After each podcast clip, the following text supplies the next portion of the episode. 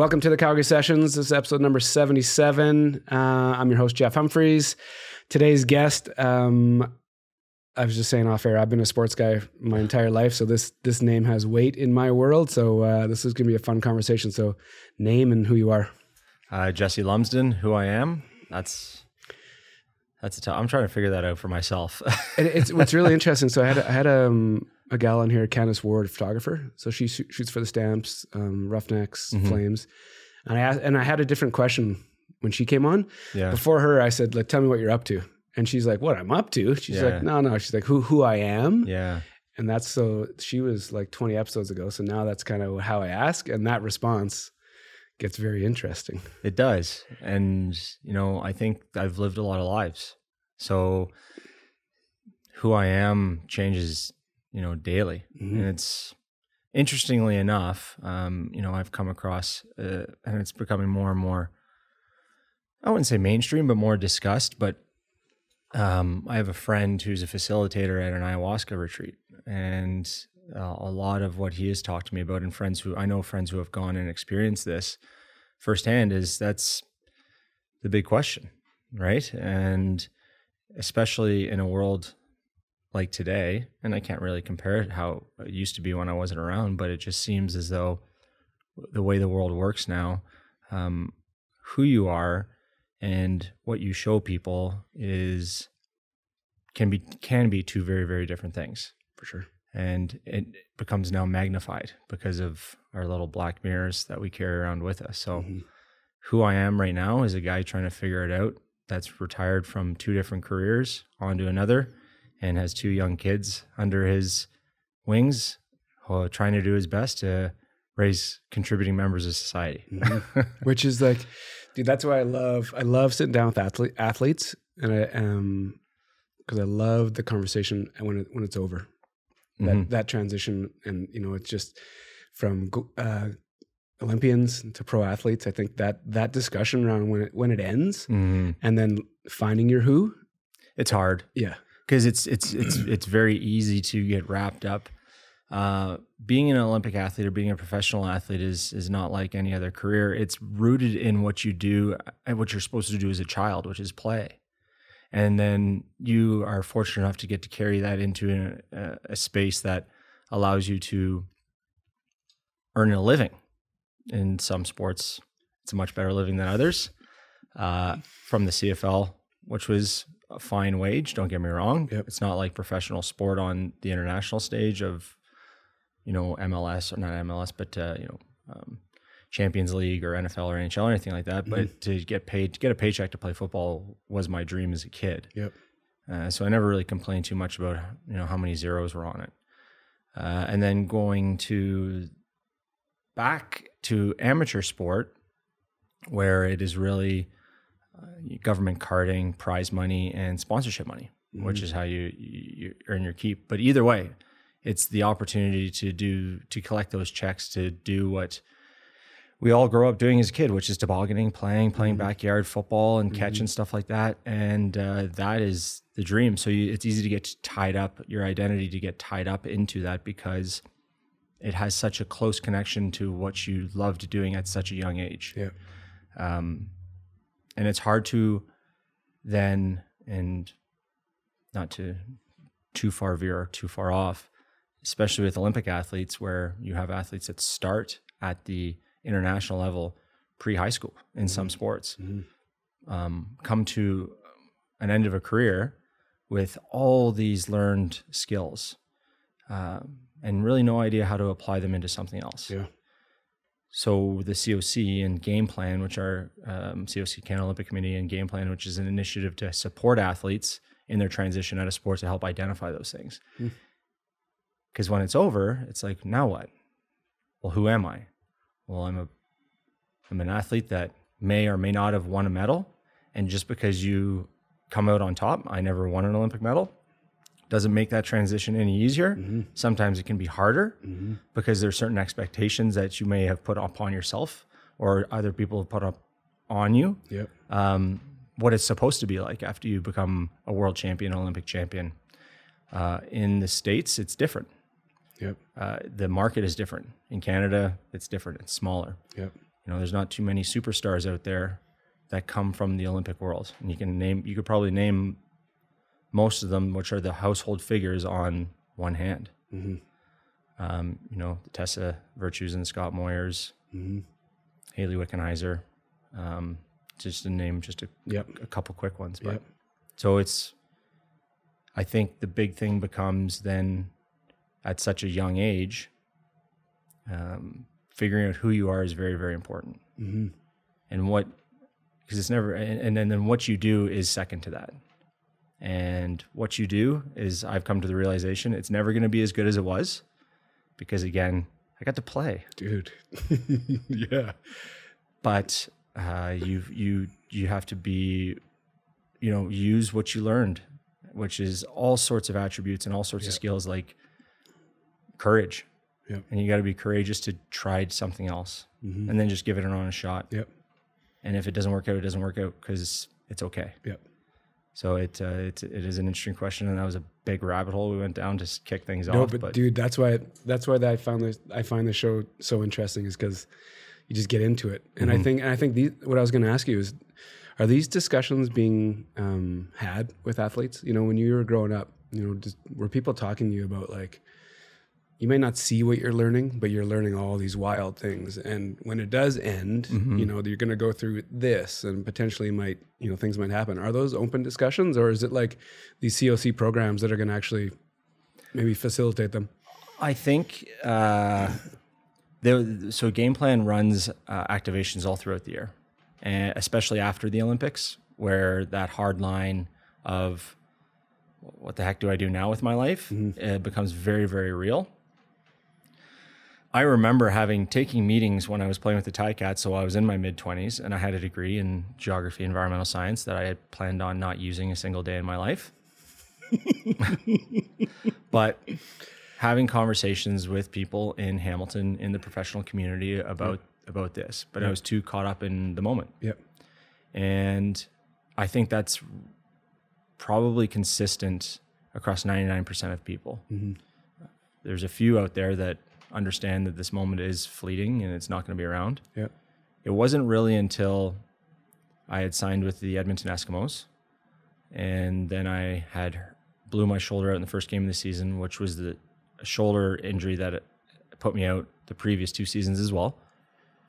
Uh, and that's when I had just prior to that season. So this happened in June, July.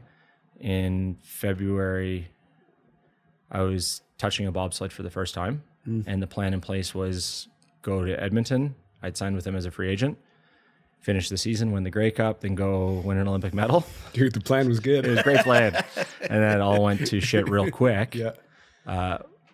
thankfully lessons in life you know from coaches and uh, I, I repeat this a lot uh, a coach had said you're allowed to feel sorry for yourself for 24 hours and it's time to pick yourself back up and figure out what's next. And it was more around a, a football game but Yep. it trans it, it, it resonates with a lot of different things. Yep.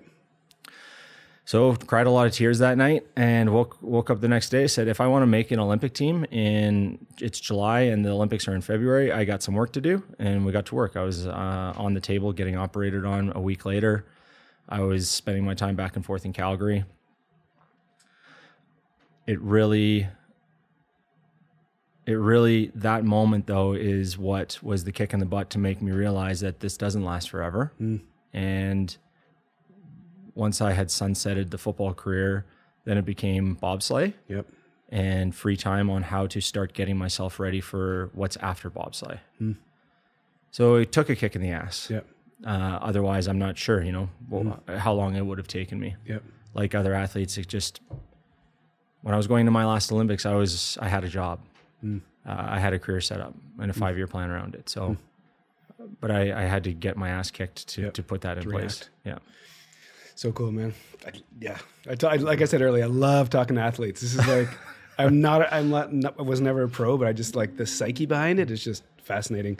Um, so the gist of the show is you and I have already gone off on a tangent, which is awesome. Yeah. Sorry about that. No, no, it's great. That's why I love this. Um, but I like the guests to go back and kind of tell their story, where they grew up, how they grew up, Sure. you know, what inspired you, you know, how your parents kind of, kind of pushed you along, and then we'll kind of weave our way to uh, where you are today. Sure.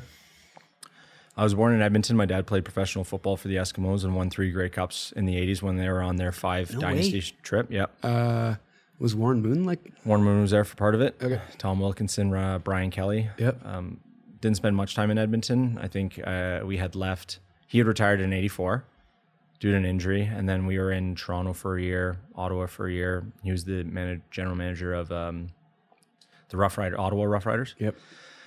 and then got the gig for the GM role uh, in Hamilton, and so we moved to Burlington, which is about 25 minutes from from Hamilton, and that's where the formative years of my life was spent. You know, moved there grade six, so went through high school there Yep. played football in Ottawa as a tyke. And Did you have it? Was there was there even like a, a choice? You know, with your dad being a football, I'm sure you didn't like there was risk resistance for me to play football. just because of what Just- you're looking at. Yeah, just like it, it's it was one of those things that I think it was always my choice on what I wanted to do.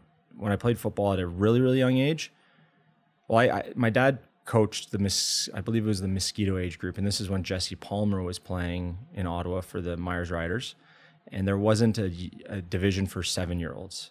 So I practiced with the team. I never I wasn't I wasn't allowed to play, but I practiced with them. That was my first exposure to football. Hmm. And the next year they in, introduced the Tyke group, which is eight eight and up. Yep. And I played one year, and then my parents pulled me out, and they said, "Okay, you can play again when you go to high school if you want, but other than that, hockey, soccer, whatever you want, hmm. just not football." Yep. So, pardon me. No, no. So it takes me to high school. The first thing I do is sign up for football. J- just just because I loved it. Yeah. I loved the sport. I, I, I, I used to, uh, you know, Sunday NFL football. That was my jam on Fox. I like the Fox crew. I wasn't a huge fan of the ESPN crew. I Yeah. like the Fox crew. who was on Fox then? It's still Terry Bradshaw, Yep. who's still there. Um, Looking like he's 80. yeah, well, he looked the same back then too.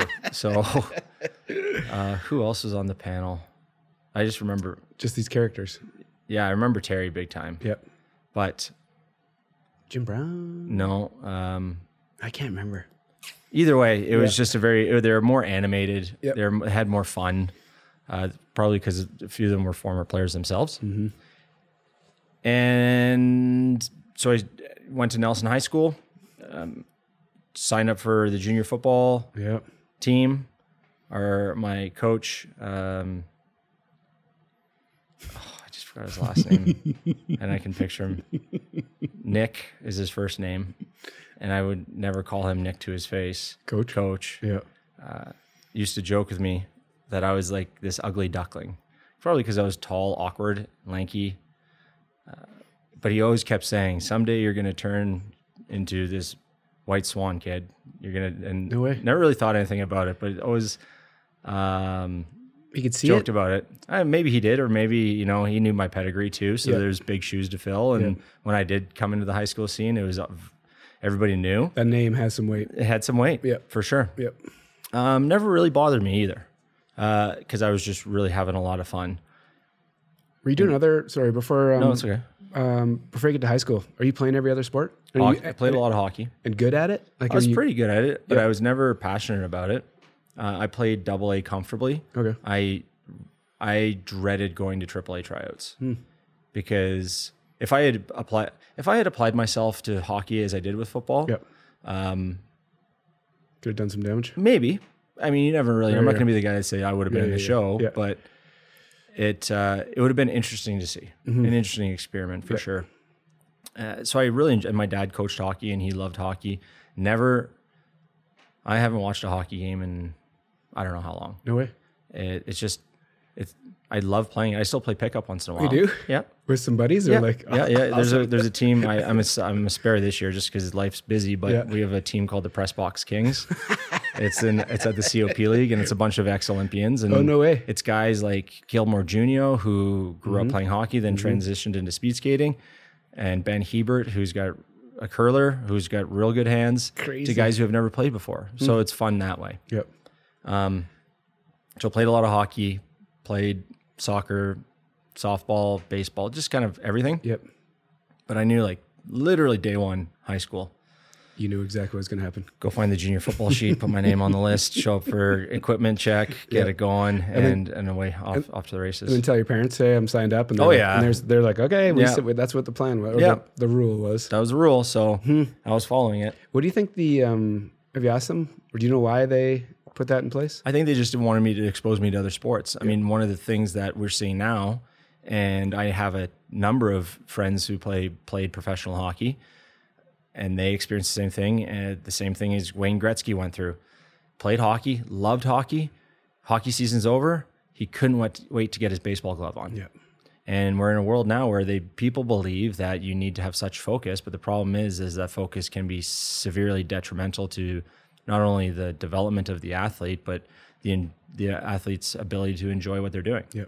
Uh, make really, really, really good athletes as kids. Get them playing mm-hmm. and exposed to movement and exposed to different scenarios and environments that, you know, and then if they choose to go back to something Yep. at an appropriate time, and there's a time and an age for everything, you might miss a window, but you can also be too early for that window. Yep. They're much more developed cognitively, physically. Yep. They're able to just understand things better, move better. It's going to allow them to be a better athlete within the realm of uh, spec- specification. Yep. Yeah.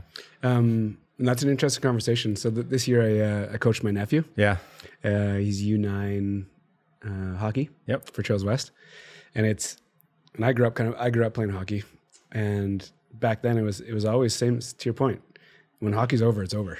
It's and, over. and there was just like this giant off season, Yep. and all these youngsters right now, these like eight year olds, you know, these the discussion around the rink is, well, he's going to play spring hockey and then do camps all summer, and it turned and at like nine years old, Yeah. you know, you know what the stat is. Nobody's going pro. No, nothing. It's not happening. No. And there it is. It's like a 11 month hockey life. Yep. Which, Which leads to burnout in a lot of kids real quick. Yep. There's a lot of things you can do to get better at hockey without playing hockey Mm-hmm. at that age. for sure. Um, so football. So you're the. So the co- co- coach, co- yeah, coach is on you, the white swan, and then uh, Yeah. what starts The ugly happen? duckling. The ugly. Uh, I was playing, I was grade nine, uh, and junior was grade nine, 10, and 11. And back when I was in high school, we had in Ontario, we had OAC as well, which is grade 13. okay. OAC was meant to be like a prep year going into university. Yeah. So I had five years of high school. Uh, played grade nine and 10 at Nelson, and then the Halton board uh, sh- went on strike. So I got the opportunity to get a scholarship to go to a private school for a year, um, Trinity in Port Hope, Ontario, and got there. And skipped junior, went and played senior in grade 11. Just good enough. I guess so. Yep. Uh, so don't really remember much about that season, to be honest with you. It wasn't great. I played hockey for the, this school as well. It's probably one of the best hockey years I've had. I just led this team in scoring that year. No way. Yeah, yeah. No, in points. Sorry, not Yeah, yeah. scoring in points. But uh, you know, a really interesting experience. But I, I don't, I didn't, I, I never really felt like I fit in anywhere in high school. Um, I my good, my best friends were non-athletes, and um, you know, I I was kind of like just the normal guy. To, to give you the example, here's the example. So I leave grade I grade nine and grade ten, and I have a really good core group of friends, and I'm very fortunate for the friends that I have, and I'm still dear friends with them today. And my parents have always said, "You like the friends that you have had throughout your life are amazing people," and um, they knew I went away to private school for a year. But when I went, when I came back, because it was one year, I was like, I, I told my folks, I had the scholarship for the one year, but then there, there was going to be money, and it's, it was a lot of money, and I wasn't enjoying it as much Yeah. enough to for my parents to be forking over that kind of cash. Mm-hmm. So I get back, and people were like, "I didn't see you around much last year." So yeah, I wasn't here. So it just goes like that's kind of. Mm-hmm. But during that year, that was in 1998. Fun enough, you say that when you're like, "What happened in 1998?" so random. yeah. But um, I was a tall, lanky kid Yeah. at 16 years old. I had my ears surgically pinned back before going away to private school because they stuck out a lot. No and it was the last year that OHIP would cover that type of surgery because it's technically plastic. Okay. Uh, it's a part of the plastics um, category. And I started working out, started lifting weights, and I grew into myself, and I came back a, definitely a different person, and carried myself differently, and uh, that's when I had made the decision and started to have the confidence that I'm going to go play professional football, and I and started to formulate a plan to actually do that. No way. And do, do you think it was um you know besides having the passion for it, Mm-hmm. growing up around it, does it feel more realistic? Is there any, is there, is there any piece of that that works into this equation? With your family, with the family name, you've seen kind of seen it play out. Does it seem like a more of a realistic goal? Because even as a Canadian, like all the ball players are out there, it's still a small, small percentage that actually make it to the CFL. Did it seem more realistic? I didn't ever think of it from that perspective. Hmm. I was fortunate to have my dad there as an asset and a resource. Yeah. If I asked, Yep. and I had to ask. So when I was going getting ready for grade 12, I started asking my dad about training programs and what I should be doing. Hmm. And there was a small group of us in our high school that was taking football seriously. Hmm. that summer we started actually and my my uh, girlfriend at the time who played for the the high school team, soccer team. Uh, we started doing sprint training. And I remember him writing programs out based off of VHS tapes from Michigan State University track and field programs. And that became the foundation for really starting to build the build on the base. Mm-hmm. Um, I feel very fortunate, and I won the genetic lottery. My dad played professional football. My mom is five eleven and played basketball. Her brother played in the NHL. My dad's dad was the uh, the second or the third at the Marquette University four x one track relay team. It, It's deep. it's deep. Mm. Uh, I got lucky, and I was able to put hard work behind that, which allowed me to then develop further and further into a better football player. Hmm. The goal, the first goal, was to go play in the NCAA. That's what I wanted to do, and I was getting interest, and uh, I had a, I still have it. My dad actually gave it to me. He found it and gave it to me recently, probably like a year ago. But all of the letters of interest that, I, that I was getting from schools Where were they coming from? um all over but you could tell which ones are like just you know Yep. pumping them out Yep. and some of them were more thoughtful got some really thoughtful ones from buffalo wake forest got a handwritten letter from notre dame illinois uh those were kind of like the the bigger ones Yeah, they cut your. They were like, holy. yeah, and I went down to Wake Forest and went through um, also a program that they in line with a few of my high school friends. So I went down for a visit and participated in the summer camp. And funny enough, Jim Caldwell was the head coach at the time at Wake Forest, Mm. and Jamie Barresi was the offensive coordinator, who went, later on to be the offensive coordinator for the Hamilton Tiger Cats when I was playing there. So small world. No way, And he's man. yeah, he's got some cool stories of remembering me at that camp and Mhm. what was going on there. so cool. yeah.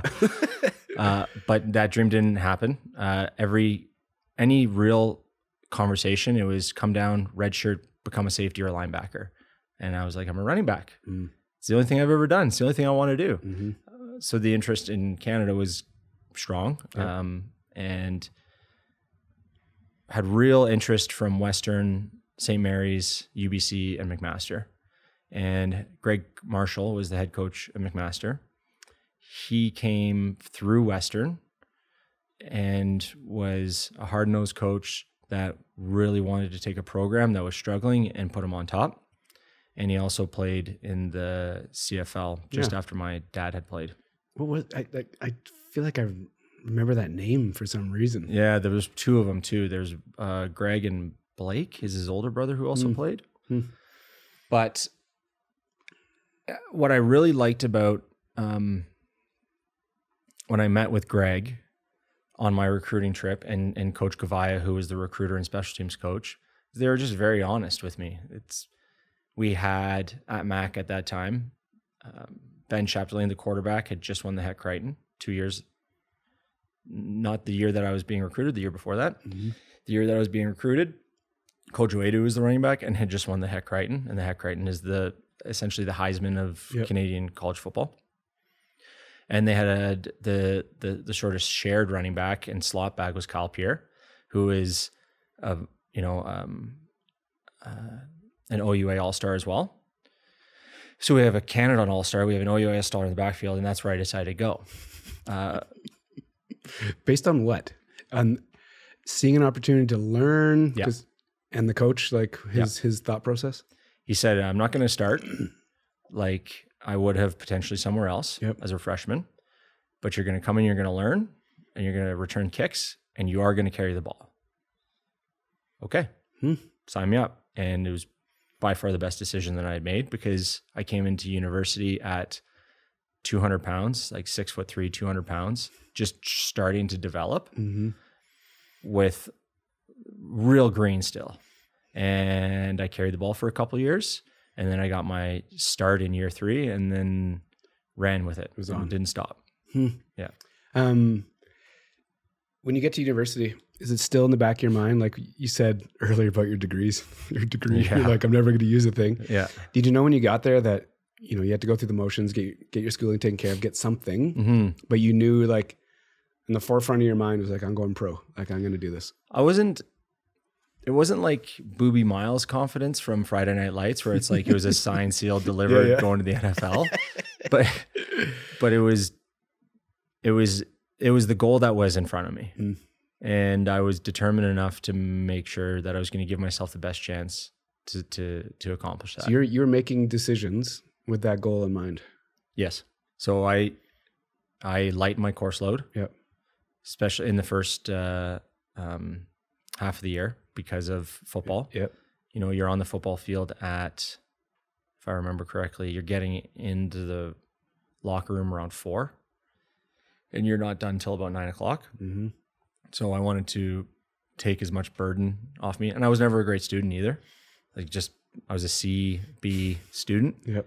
I had to work extra hard my senior year to get the grades to go to Mac. Hmm.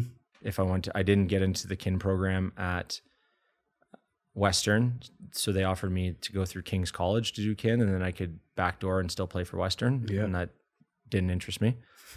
So I went social sciences, and first year I kind of just generic, took a bunch of different stuff. Yep. Uh, went through, decided on anthropology as a major because it was interesting, and found it wasn't as interesting as I thought it was going to be. So then I switched over to geography. Uh, I didn't complete my degree by the time I left university in 2005. Uh, so I completed my degree while I was playing with the Ticats. I I had five, five or six uh, courses, or not courses, but uh, credits that I needed to earn. Hmm. So I was, yeah. So you uh, left, you left university early. Early, yep. So and you're like, I'd, I played four years, so I didn't use my five years of eligibility. I left a year early. Hmm. So I entered in the CFL and NFL draft in 2005. Uh, I didn't get invited to the combine. That was one of my goals. I- I did get invited. So, so I guess in my senior year, um, the goal for me was always to win a national championships with my team. I never really chased individual Mhm. titles, records, any of that shit. Yep. Never really motivated me. Um, I wanted to win a Vanier Cup with the, the guys that I played with because they were my brothers. Yep. And when we did well on the offense, it was always a we. It was our O line and Mhm. myself. Mhm. And I would not have had the success that I had if I had a different O line. Yep. That's 100% for sure. Mhm. So we had a tremendous senior year. Uh, we had a really good junior year. We had a tremendous senior year as, a, as an offensive attack. Hmm. uh, we fell short of advancing to the Vanier, uh, but there was enough interest and I had proven myself on the field enough that I had gained a lot of attention from scouts. so you had some stats. Yes, uh, and I'm not going to be the one. I know I still have one for sure, maybe two. Um, most, I think I, I'm in the one and two spot for most rushing yards in a season. And this next person behind me is a couple hundred yards behind me. Mm. I can't remember to be had, honest with you you. had a year. I had a big year. I had a couple big years because it was me and then me. And the cool thing was my, I actually beat one of my dad's records from college too. So Thank you. yeah, or tied it. But he kicked in college. no way. So he had he had he was all time points leader Yeah. in the CIS for a long time because he was c- running the ball Yep. and kicking the extra points, just double dip. which is cheating, in my opinion. No, it's uh, it we yeah we had a lot of fun at Mac. We had a lot of fun winning a lot of football games, and I got invited to the East West Shrine Bowl, which two Canadians get invited every year to go down and play in an NCAA All Star game. And that was my first opportunity. And I went down with a chip on my shoulder because I wanted to play in the NCAA. Yeah. And I wanted to show these guys that I could play. Yeah. I remember reading an article by an ESPN writer saying that I didn't belong there. What year was this? This was in 2004 or five. Okay. And That must have just it just drove me nuts because it was just practice. And I worked hard in practice, but I always had the ability to flip a different switch in a game. Mhm. Always. It just, I don't know what it is, yeah. but when it comes to game time, it's a, I'm a different human being. Mhm. And game time came and I did what I did. And I led our team in rushing yards and I got in, I was on the West team. Yes. And I was the one of the all star nominations. Um, it was a great cohort. I was the, op, the opposing running back was um, Brandon Jacobs, who played in for the Giants, and Oh, yeah. he's like six five, That monster. that monster. Monster guy. And it's funny, him. yeah. In intakes, we're doing a thing, measuring hands. He's like, "Hey, what's going on? What's your name, Jesse? What's your name? What position? Running back." Uh, and he looks at me and goes, "Damn, you a big running back." I'm like, "Huh?" Look- I'm looking up at him. looking at I'm six three. I'm going, "Huh?" So so to go down there and have that kind of performance. It was um, it felt great. yeah. and there was some people down there um, are the president of our university who was a massive football fan at the time and a big supporter of the football program flew down on his own dime with his wife to watch that game which was pretty cool Yep. i had my family down there Mhm.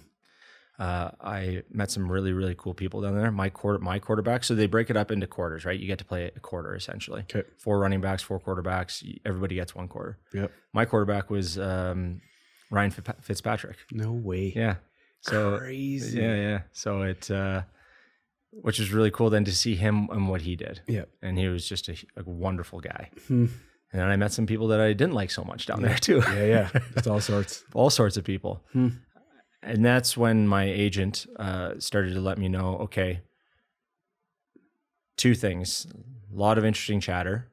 Um, I'm lobbying to get you into the Senior Bowl now, which is an American only. It's the big All Star game Yep. for college, and I was put into the backup position. So I was fifth or sixth on a, essentially if somebody pulls out or gets sick, Yep. I was going to the Senior Bowl. And how do we get you into the combine? So Senior Bowl didn't happen, combine didn't happen. So then I we started planning out. Well, we have to do a pro day, which is essentially the combine in your own backyard, Right. and scouts come to you. Yep. So went to Toronto in Vaughan. There's an indoor facility in Vaughan. And seven or eight scouts were there, which was cool. Carolina, Seattle, Indy, hmm. San Diego, Green Bay. Um, had a few of my teammates there for support, which is Yeah. amazing. Yeah. We were still like again my best friends, and had a great day. Matched went toe to toe for uh, with who was the who was the uh, running backs that were they were both from Auburn, Cadillac Williams and Ronnie Brown. So Ronnie Brown was the best running back in the NCAA that year, and I was able to go toe to toe from a stats perspective. Yep. He, he beat me in bench press by a couple reps, Yep. but I got him in 40 um, shuttle, No way.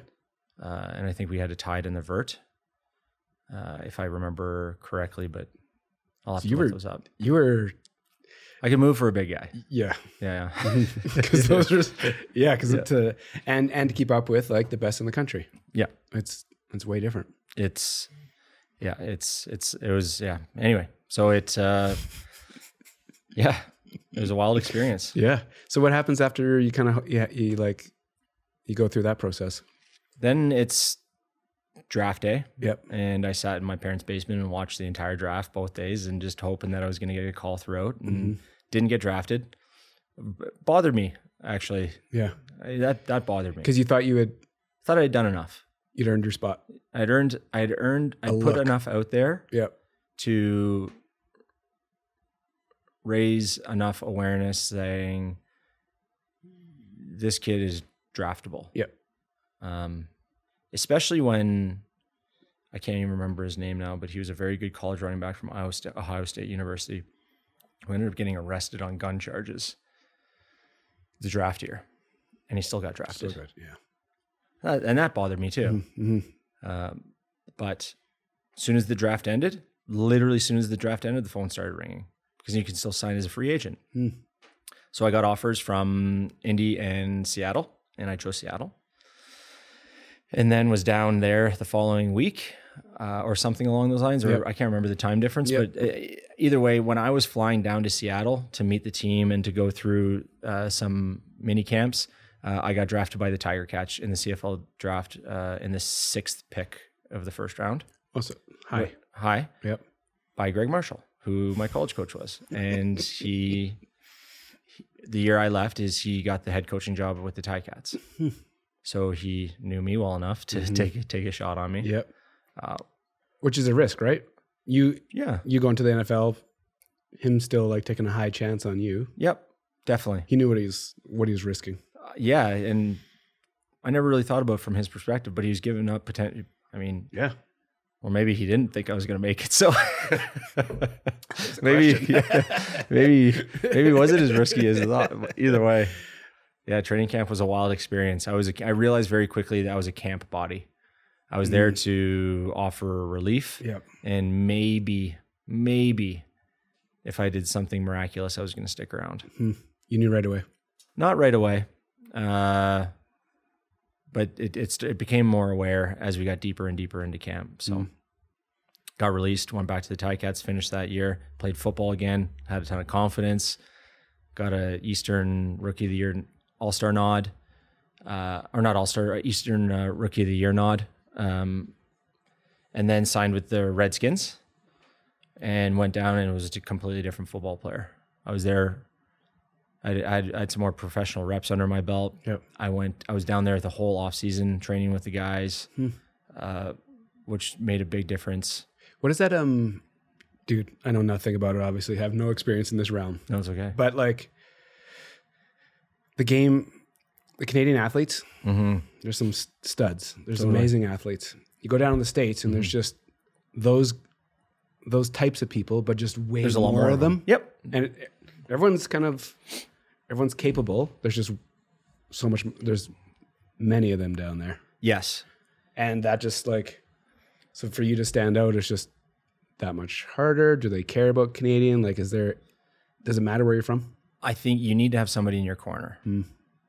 or you don't stand a chance. And I did have a couple people in my corner in Washington, which definitely helped. Yep. And it also allowed me just a little more freedom just to play football Yep. and get after it. Yep. And I made impressions. It was great. I was receiving feedback constantly, and it's the moment you stop receiving feedback is also when it becomes dangerous mm. because that's usually mean they're not they're Yeah. they're not going to invest in you anymore. Al Saunders was the offensive coordinator, and it was after one of the. This was actually a really exciting moment. You come in, you get taped up, you get your shorts on, you get your shirt on, you go up to the main room for sort of morning. Head coach Gibbs comes in, says a few words, breaks off into offensive defense, and normally Coach Saunders would play a couple clips from the previous offensive uh, session Yep. to highlight, and I was on that No way. Doing something good. doing something good. Yeah, yeah, not, not yeah, yeah, yeah. Just to clarify. And, and that was, I mean, that was just enough validation for me to be like, keep going. Yeah. Just keep going. And that's what I continue to do and just continue to press. Uh, I sprained my ankle, had a couple weeks out because of that, unfortunately, and missed a uh, preseason game, but got to play preseason against the Baltimore Ravens and scored a touchdown in our scrimmage. Played against the Jets. Um, and had some had some good uh, had some good yards there. Clinton Portis was their starting running back. He ended up getting hurt, and they didn't know if he was going to start the season. Then it was Ladell Betts was the backup, and then me and Rock Cartwright were kind of.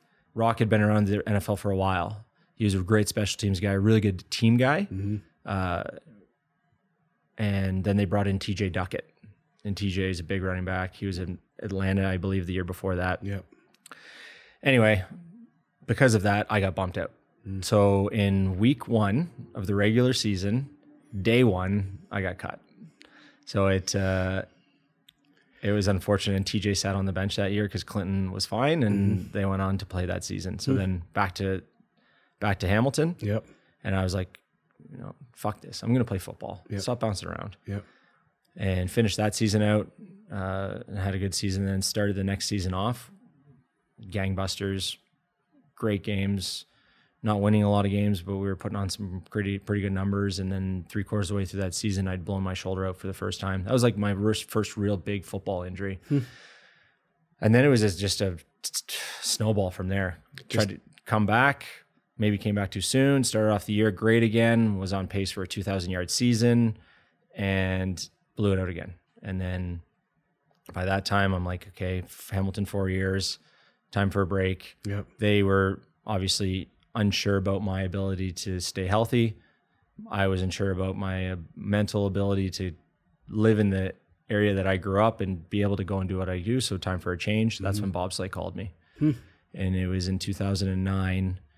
Uh, getting getting ready to go into the 2010 off season, and they invited me out to a training camp with a couple other athletes. Uh, one of which was a, another CFL player, Chad Rempel. One which one of which was a, a track and field 100 meter sprinter, Neville Wright, and Nathan Cross, who was a former bobsledder who was coming back. And it was a bit of an ID camp. Did you have any aspirations? Any like was this anywhere in your in your psyche of like No, Olympics? no, never thought it would be. Football. I had won the BLG award in 2005, which was the University Outstanding Athlete Award, and I was up against a couple volleyball players, a basketball player, um, and guys that were going to go represent Canada. And I remember saying in my speech, "I'm envious because I am a, truly a passionate Canadian. I'm very patriotic for towards our country." And I, and and I said that in my acceptance speech. I, I'll never get the feeling to represent my country playing football, hmm. and I'm so proud to be in the room with these people um, unless I switch sports. so I fell in love with the opportunity and the sport very quickly. Yeah. They bobsleigh team was at World Championships in Lake Placid when we were having our ID camp. And then because it was a home Olympics after World Champs, everybody went to Whistler. Home tra- home field advantage. You're trying to get as many runs as you can down that track, and that's the advantage of hosting an Olympics in certain sports is you get those opportunities. Yep. So uh, we then went to Whistler after after that, and we got to actually slide for the first time.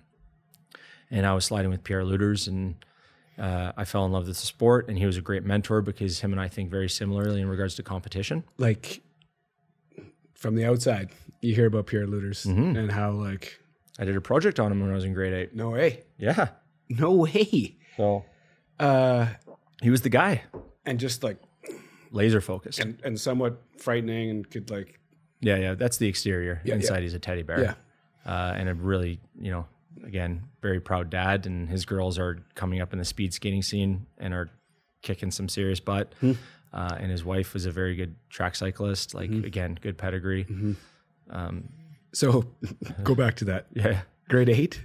I, th- I I I remember doing a, a project in grade eight. I don't know if I have it anywhere yeah. anymore, but yeah, it was on bobsledding, and, and Pierre was there for that. So And just, dude, of all the things, of All all the things. things in grade eight and all the people and all the sports, It would, it would have fallen on a winter Olympic cycle because Yeah. you know how schools generally like they'll focus Yep. Mm-hmm. their curriculum around something like that over those two weeks. So, and my dad always said he's thought I would be a good bobsledder, um, and it was actually my dad. I said no originally when they called Matt Hindle, because you weren't ready or you just weren't interested. I was just too focused on. I, I I was so caught up in getting healthy Yep. and just playing football like I knew I could play football Yep. and my dad kicked me in the ass and said, It's two weeks. You're going to go train with some of the best athletes in the world, get exposed to a different sport. This is probably very good for you. Go do it. So I did it, and he was right. And uh, yeah, You know, three Olympics later, and that's it. You know.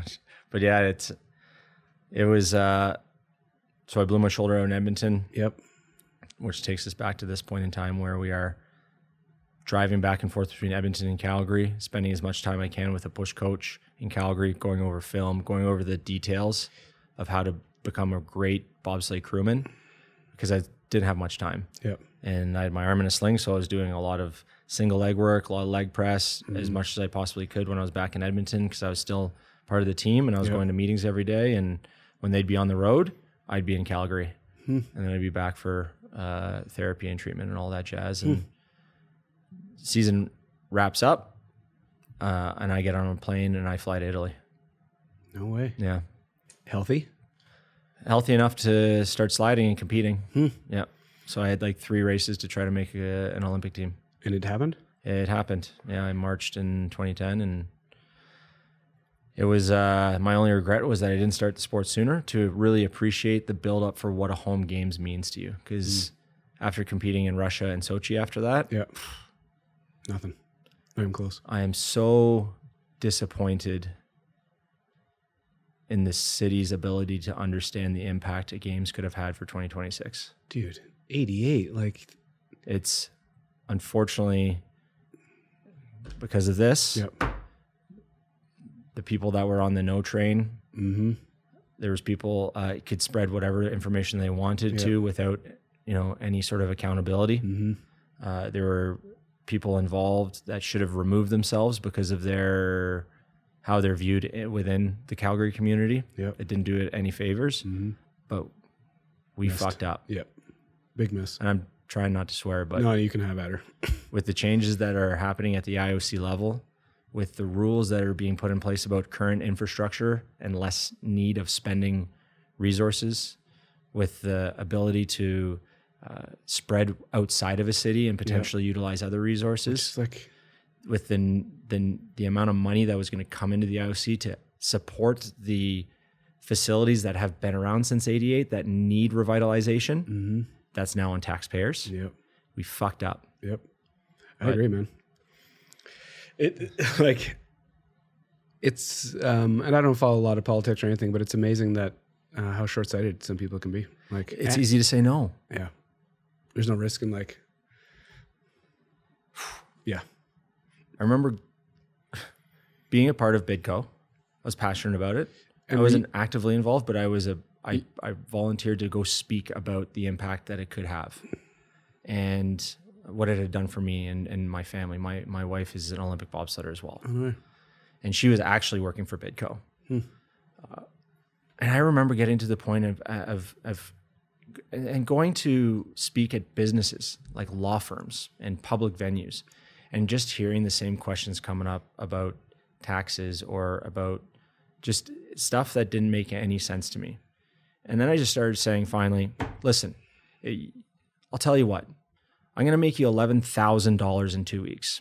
Okay. And this is how we're going to do it. You're going to vote yes. And then you're going to come for me and we're going to set you up on an Airbnb platform and you can leave and rent your place out for two weeks. And when you come back, you'll have your vacation paid for and a little extra money in the pocket. You'll have a better city to live in as well. Can we agree on that? And people are just kind of like, okay, Poking the bear. okay. but it just, it, again, it's, you know, Yeah. people are, well, the taxes are go up. What's happened since? Dude, it's gonna happen. Yeah. That um three Olympics, Yep. that feeling of like, you know, when you're in that room saying, Wow, you guys are really special, and then here you are doing it three times. hmm Is it was it all of it, everything that you imagined it was gonna be? Uh, if I walked away with a medal, it would have been more so for sure. Like I went to Olympics to win Olympic, to win a medal, medal, not just to go to participate. Yep. Uh, so I walked away feeling proud of my accomplishments and Yeah. proud of how I was as a teammate, uh, but disappointed that I didn't accomplish my goal. It's a team sport too. I have to remember that. And we had some good opportunities and didn't capitalize, or the competition was better that day. That's just really what it comes down to. Mhm. And I've no regrets on how I prepared. And I think the guys that I slid with, uh, I'm very close with most of them, and we, you know, we care about each other, we love each other, we trust each other, and we worked hard to to to try to accomplish a really big goal. Mm-hmm. And we're very proud of the effort that we put into it for sure. How do you um chasing a Grey Cup, Mm-hmm. chasing a gold medal? Mm-hmm. Like one has a giant team Mm-hmm. behind you, in front of you, with you, and then the bobsled group is obviously smaller. Is it similar? Like, does it take the same dedication, focus? Is it like are there similarities to that chase, or are hmm. they like different animals? Different animals. Yeah. different animals. Bobsleigh is a really interesting sport too because of the nature of what you have to do physically. Football, it's a bunch of dogs out there running around. You're going to beat the crap out of each other and you're going to lick your wounds for a day and then you're going to get back to it and do it again. Mm-hmm. Bobsleigh, it's like you're trying to optimize your performance l- week over week. Yeah. So you're peaking at the right time. Yeah. So you're trying to go for you're trying to chase this peak performance at a certain period of time versus football, which is optimal performance. Yep. You want to optimally perform well throughout your entire season and maintain your health, maintain your strength and speed. So you you, you can't you're never really trying to peak. Yep. Uh, so you have to take different approaches to it. Uh, because of that, the training is quite different. So you go really, really hard, and you're trying to again, like I, I trained thousands of hours to improve by hundredths of a 2nd Uh, versus football, it's not measured like that. It's just measured by output, constant output. Uh, so it's it's different from those types of um, perspectives, but also ego. Ego becomes a big part of it. It's sometimes when you push slow, you can't really see why you push slow. So it's you have to have really, really good self awareness. Where it's like, oh, my timing was off. Mm. But then ego comes into play as, as well. It's like, well, it wasn't me. If nobody, if nothing is identifiable on the mm-hmm. screen, mm-hmm. it's easy for big egos to go, well, it was probably you. Well, it was you. But the good, really good teams that I slid with, it was, who cares who it was? Let's just be better for the next one Yep. or somebody being like, guys, I messed up my timing, or I went, or I, I jumped the gun, or whatever it is. Yep. Um, versus football, the tape doesn't lie. You drop a ball, you drop a ball. You miss a block, you missed a block. Mm-hmm. Like you can't escape from it. So the accountability is like, I don't care what your excuse is, that's on you. Mm-hmm. So it's the dynamic of the interaction on how to accomplish those goals can sometimes be interesting as well. Hmm. Um, yeah. It yeah, just that the bobsleigh world just seems like it's, it's just looks so intense. It just looks like it's just like these just these like wild people. Mm-hmm. And like you said, to the tenth of a second, they're like these micro moments. It is because it's 50 meters of everything you have in the tank. And then the pilot takes over and you hope he has a smooth run. Yep. And then you get back up to the top and you do it again. But it is all out. Yep. You go ballistic. It's, it's, it's awesome. It's such a rush. So much fun. I, I I cannot imagine. It's so much fun. And fits with um, you know, when you said you're a different human on game day, Yeah. that mentality to bobsled. Oh, it's perfect. It's Perfect. Yeah. Just like click. Click the switch. Yeah. There we go. And then shut her down and try to Mm-hmm. calm everything down after that. But yeah, it's like a, like a, a, a Jekyll and Hyde type Yep. deal for sure. Um, can you get into the out? What that looks like? We touched on it earlier, but I told you I, I, I'm very interested in these conversations about the when an athlete has to decide to retire, and move Mhm. on, or get forced into it. What like what's actually what's actually happening? Uh, I can only communicate kind of my experience, um, but I just put myself out there to see what opportunities existed. I had met a mentor in 2013 at one of our fundraising events, and uh, which is has now become just a very very wonderful friendship. Um, but he gave me the opportunity to come in to work uh, at his uh, startup, essentially. Um, a small private equity shop in Calgary to understand the finance side of um, private private uh, investing in in mid small mid size energy service companies. Hmm. so learned a ton. Small team. An interest when he when this opportunity popped up. Mm-hmm. Interesting. Did it feel like there was like a I, I had a connection with uh, Chad uh, because you know, at the time he had a very young family. And it was literally his kids were playing in a bobsled that we had in front. And he was like, "Oh, is this okay?" I was like, "Yeah." Kick the crap out of it, but just uh, his demeanor and we got to talking, and he then recognized me from football and kind of started having coffees once a month. Hmm. You know, and then he filled me in on what he was doing with our uh, company resource, and I wanted to be a part of it. I wanted to learn. I just wanted to be a sponge. Hmm. He quickly recognized some of my strengths and some of Yeah. my weaknesses and was able to slot me into a position to lean more into the strengths while incrementally getting better at some of the weaknesses. Yep. And we did that for five years. Um, the companies that we are working with are still doing very well, which is exciting. But because it was energy services, we weren't going to. Our investors were going to pull back on putting more money in it, and that was really where my focus was was finding the next opportunity that we were going to invest in. So. Hmm. Uh, I learned a lot over those five years, and again, he's a dear friend, and still spend a lot of time together. Uh, but with that change, uh, I met Jeff Adamson, who uh, we met through the Calgary Sports Institute because he was a former national team wrestler. And he was the co founder of Skip the Dishes. Hmm. And they had sold and we're starting a new venture, Neo Financial, in Calgary. And there was nothing what he, what he was trying to do um, didn't really correlate with what I had been doing for the past few years. And but he did say he's like come be a part of the the sales team. This is now in 2018 Mm-hmm. and we have our second kid coming and we're jumping into a startup. Uh, but it was one of those moments that just seemed this is a once in a lifetime opportunity. Mhm. And I know with Helen and I sitting down to figure out can we make this work? Okay.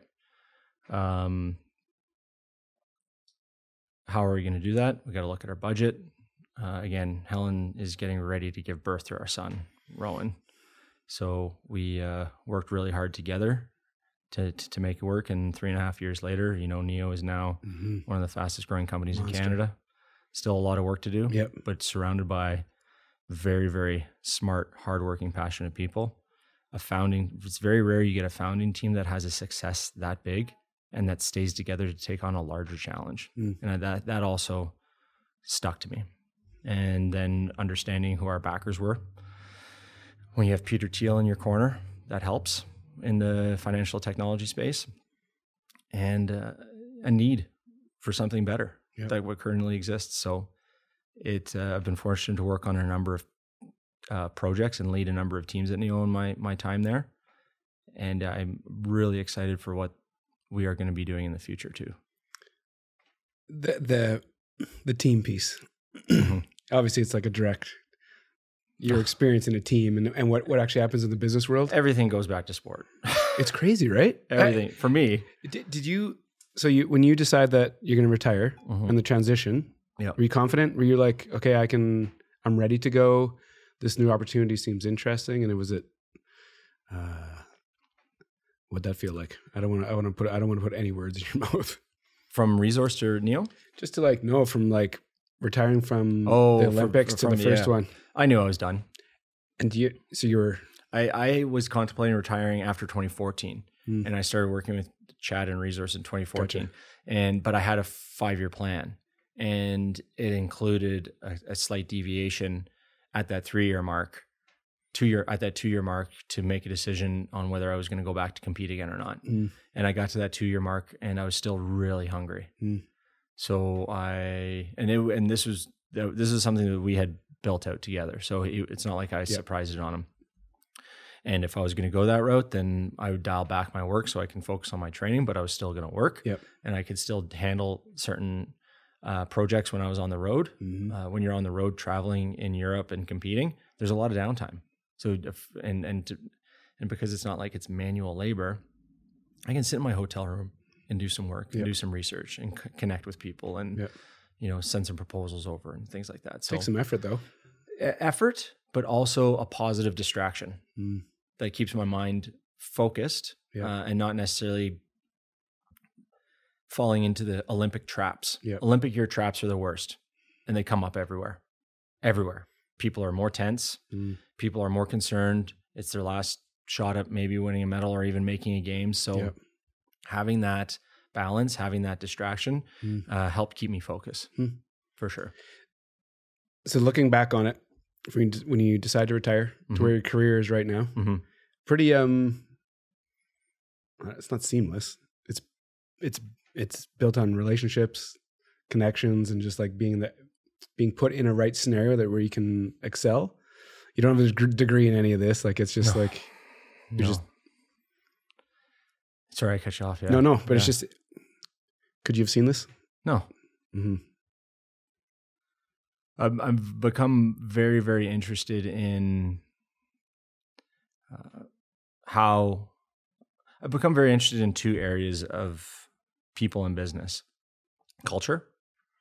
Uh, and the culture of more more so the culture of of winning teams and successful teams and there's so many resources out there that dive deep into what makes a great team and what makes a great team successful hmm and to continue to be successful.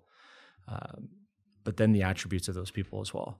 Not the skill sets, the attributes. And this is something that is, you know, over the past year, I've learned more and more about and um, reading Rich Diviney's book, Attri- The Attributes, who's um, he was a Navy SEALs officer Yep. who essentially was tasked to figure out why are we not getting the right people in here? And they, and he quickly realized, well, you're looking at it from skills, but we need to be looking at it from attributes. And what attributes are, they can be developed, but they're more ingrained in us, like your grittiness or your Mhm. resiliency. Um, one of the stories that he tells is this young SEAL recruit uh, shows up, and it's just all you have to do is just to show competency in the water. You got to swim 25 meters there, 25 meters back. He's like, okay. And he hops in the pool, sinks right to the bottom, marches his way there, marches his way back, comes up, and um, the officers are like, "You didn't swim." He goes, "I don't know how to swim." He goes, and the officers go, "We can teach you how to swim. Just go over there." but he had what they they needed, hmm which was that courage to take go into something that this person could not do at all. Uh, to accomplish what should be a simple task for a lot of people, Yep. and figure a way out how to do it. So he was resourceful enough. He had enough courage hmm uh, to and to to overcome a fear to do something like that. And it's something I've taken into consideration when I am hiring people now too. I want to know about more about the attributes, especially in the environment that we're in with Neo, which is a high-paced startup community where we are trying to do something very very difficult. Mm. You need to have a certain type of person there with you to accomplish certain goals. And it doesn't mean that Neo is not going to be um, you know, it's just you know you you'll people will talk about oh it was really hard. Yeah, it's we're doing hard things have always been hard and they're always going to be hard, and but it's going to get easier and it's going to change over time. And what Neo is two to three years from now is not what it is now. Yep. And ten years from now is not what it is two years from now. Like Yep. it's just it's it's going to evolve. Yep. Uh, which again goes back to that culture standpoint, like the type of culture you need to do something like that. Mhm. It's very specific. Where'd this interest come from? You know, it makes it makes so much sense based on your background, what you what you experienced, but all of a sudden you have some clarity around this. Mm-hmm. What was the click? because I've always lost. Right. I've never won anything. That's interesting. I've never won the goal. I've never accomplished the goal, which was always been a team based goal. Never won the Vanier. Never won a never won a, a Grey Cup. Never won an Olympic medal. I have a couple World Championships medals and a couple Crystal Globes, but it's not what you're necessarily. I could say Crystal Globe in this community. People are not going to know what the hell that means. Hmm. Um, so my goals were like Grey Cup, Vanier. Yep. Um, sorry, Oh, yeah. and uh, and uh, Olympics. So then understanding, then you it's hard not to reflect, uh, and that's really where you start to see more and more. What does the good teams do? What do what did the Eskimos do in the eighties? Like going into their fifth for their fifth, going into the year where they went trying to win their fifth Grey Cup in a row, they went zero and eight, and they turned it around and won the Grey Cup that year. Hmm. How does the New England Patriots do what they did with during their run? hmm What makes the Navy SEALs the most efficient, high performing spec op teams on the planet? hmm So. I look- wanted to I wanted to learn because I wasn't a part of them. So you're going looking. I went looking. Hmm. It's and I find it very very interesting, and it's you know one of those things that I'll probably continue to learn and read about. Yeah. And it's not and it's not a one. And what I really like about it, it's not a one size fits all. Yeah. It's you know the what I did at the bobsleigh team wouldn't necessarily work with a football team hmm what we did with Neo wouldn't necessarily work with a, um, you know, a community based not for profit startup. Yep. but you have to figure out what that is to ensure that it is the foundation at which you're operating off of Hmm. to be successful. Are you putting like a? Are you actually building like a blueprint around this idea? Is it or is it or is it loose ideas in your head that when you're in situations you can like draw on some sort of knowledge? When when I was running uh, teams at Neo, I tried to create a culture within our organization for our teams hmm based off of what we were trying to accomplish, and the goal was to hopefully have that spread amongst other people. And I think there's certain things that adapt, but again, in a high pace environment where things are constantly changing. I mean, you go from in three years, you go from 30 people to 800 people. Mhm. It's hard to put a fence around it. hmm And, you know, through the growth, we've seen changes that um, make sense for what we were trying to accomplish, to the types of people. And some of the, you know, we all make mistakes and, and some of the mistakes I've made around how we should be looking at this. So, blueprint, uh, yes, in practice, yes, in a, at a, in a smaller degree, not at that large degree. Neo is actually going through a really big culture exercise right now, which is very fun to watch and be a part of. Uh, and, and it is very aligned in where we're at as a company right now, too. Hmm. Because, yes, we are a startup. Yes, we are at 800 people, but yes, we are still a startup. hmm Those can be seem like contradictory um, talking points because generally you think of startup, It's not 800. guys in a garage, gals in a Yeah, yeah. garage, you know, Yeah, yeah. figuring it out. Yeah. But that's uh, that's the pace at which we operate at. Cool, man. Uh, this has been so cool. Yeah, thanks for having me. Yeah, man. It's just like, just listening to it all. It's just, um, you know, when you said that I've never won anything, it's just like, it's, it's crazy to think that, and then I, to actually understand why you're kind of on the path you're on, that you're on right now is, it's fascinating. Yeah, I'm a competitive person and I like competing. And Mhm. um, I wouldn't say I'm chasing a win, but I, Yeah. I winning is certainly better than losing. I'll tell you that.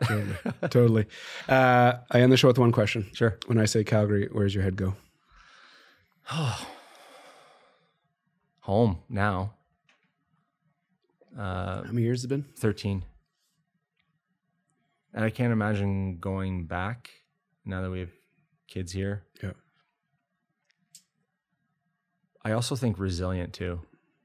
And part and part because I was an athlete for most of the time during, you know, if you want to call it the big boom heydays, when it was just a, Mm-hmm. a wild party here and there Mhm. was more money flowing through this place than a lot of places. Mm-hmm. Uh, but then having been here through the downturn, the big downturn of energy, Yeah. um, the pandemic, uh, the flood in 2013, which um, I actively was involved with different groups of trying to work together to help. Yep. Um, so very, it's a it's a resilient city, for sure, and it's home, and I'm happy it's home. It's cool, man. Yeah, because you've been, you could have ended up anywhere. Yeah, totally. Uh, thanks for your time. Thank you. I really appreciate it. Yeah, I'm a lot of fun. Appreciate it. Thanks, man.